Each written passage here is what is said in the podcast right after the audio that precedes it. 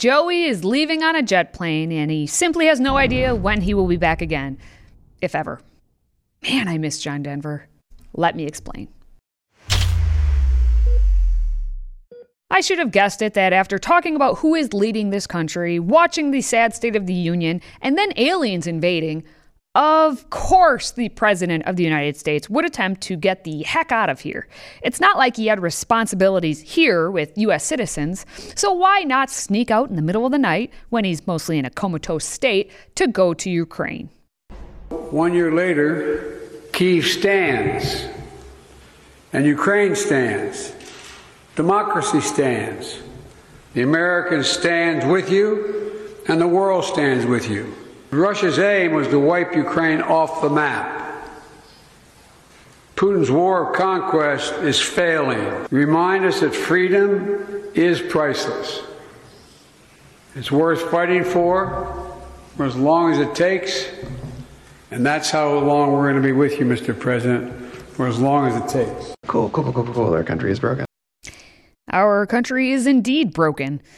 Being as such, on President's Day, the President of the United States was focused on Ukraine and doing all he can to get the appropriate money laundering, I mean democracy, sovereignty, and territorial integrity, for the Ukrainian people. Does anyone else find it wholly interesting how a man who couldn't come out of the basement because a cold might get him just travels overseas to a war zone? And then he went to Poland to give a rallying cry in defense of Ukraine. Not so much America but he was confused either way. Would we respond or would we look the other way? Would we be strong or would we be weak? Would, be, we, would, would we, the, all of our allies, would be united or divided? Would be we be would we he's tripping all over his words.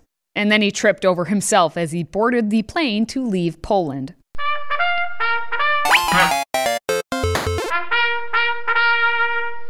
This ain't his first dog faced pony soldier show.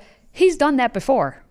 President Biden trips, not once, not twice, but three times as he tries to climb the stairs to Air Force One today. Uh. Anywho, how about that as today's question? Are we headed to nuclear war? What is the over under on that happening?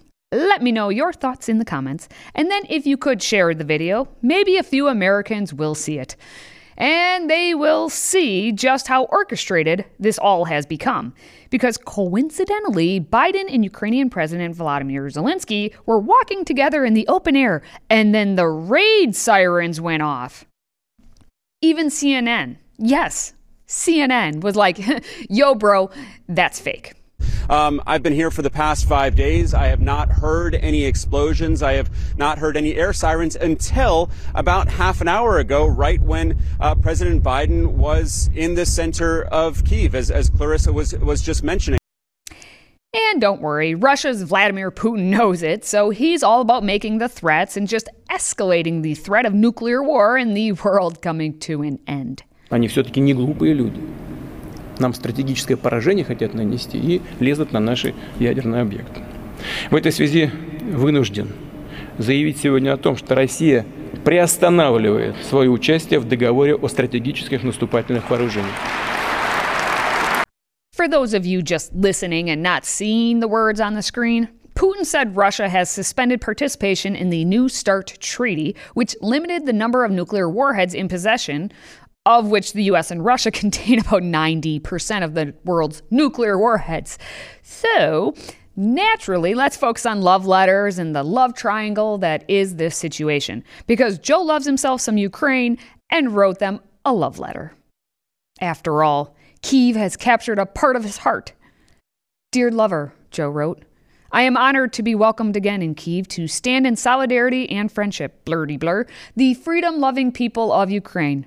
Mr. President, please accept my deepest respect for your courage and leadership, blurdy blur. Joe Biden.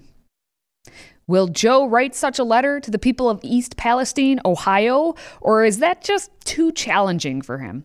Because we know that even though a train derailed, sending a mushroom cloud of toxic gases into the sky and depositing materials into the water, somehow this is not important enough for federal assistance. They are on their own.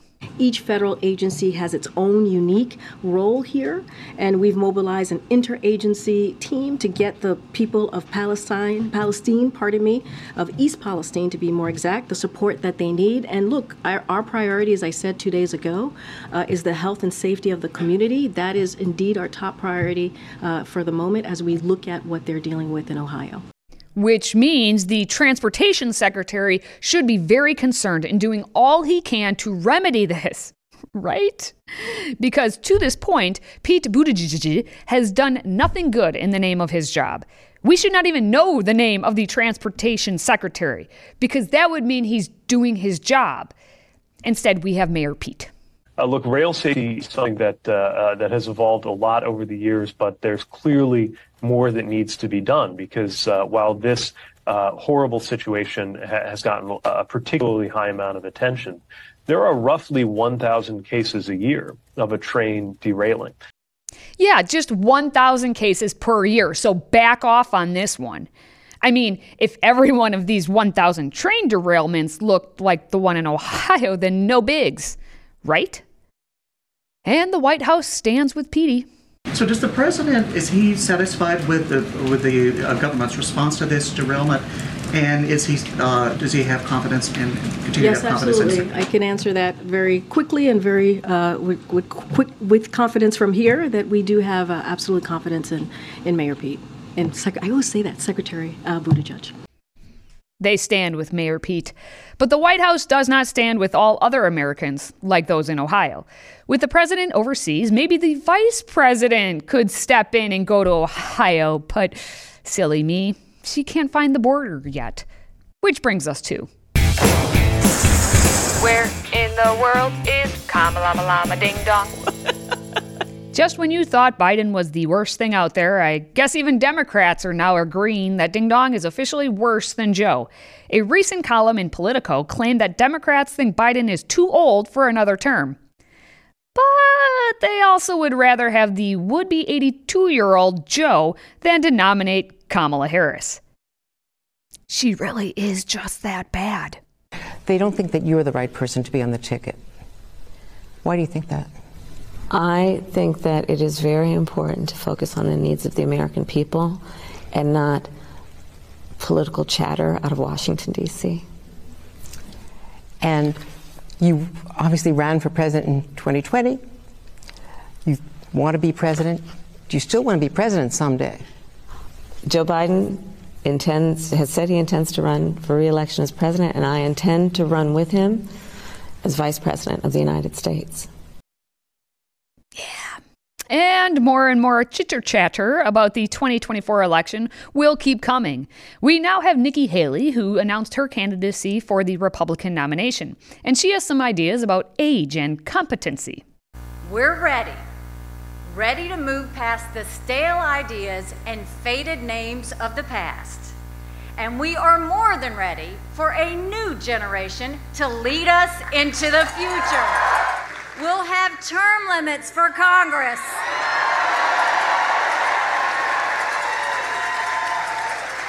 And mandatory mental competency tests for politicians over 75 years old. And then 2.2 seconds later, the ever sour lemon named Donnie was a sexist like no other on CNN's Morning Dribble because he was demoted from his primetime show for being an awful human being.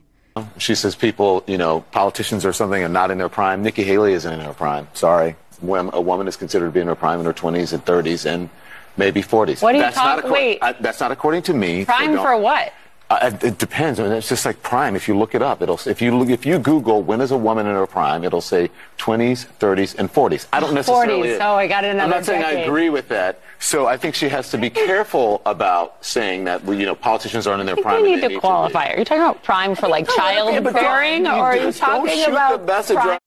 Oh, the messenger was certainly shot on that one, and rightfully so.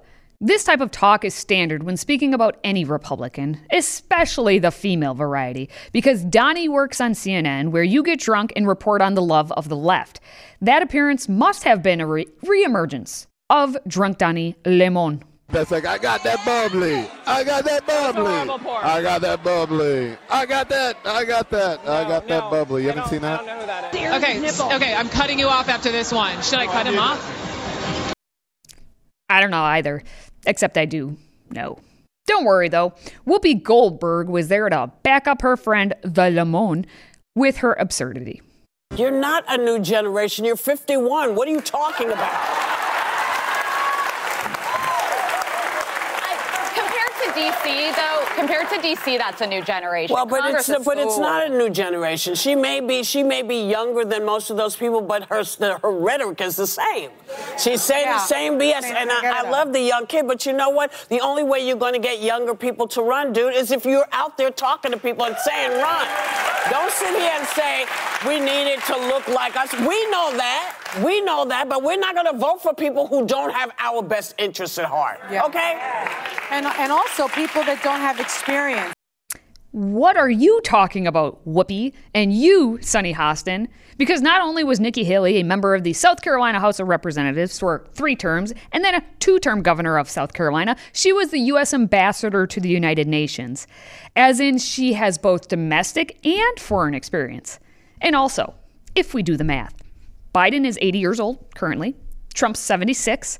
If Haley is 51, then yes, she is a new generation, simply called not geriatric.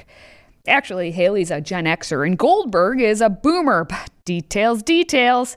I'm just glad Don Lemon finally agrees that Hillary Clinton, Nancy Pelosi, Oprah, and Whoopi all need to shut it down. Bye, Felicia. But the real kicker of all this why would Don Lemon ever be Googling when is a woman in her prime? Not only do we not know what he means by prime, but if we are talking about the birthing of children, Don is a gay man and won't be the having of the children. We had sexism and potential nuclear warfare as our past week of activities. That's always a reminder that we need to give a few F's, mostly faith, family, and friends. For now, all my bags are packed. I'm ready to go.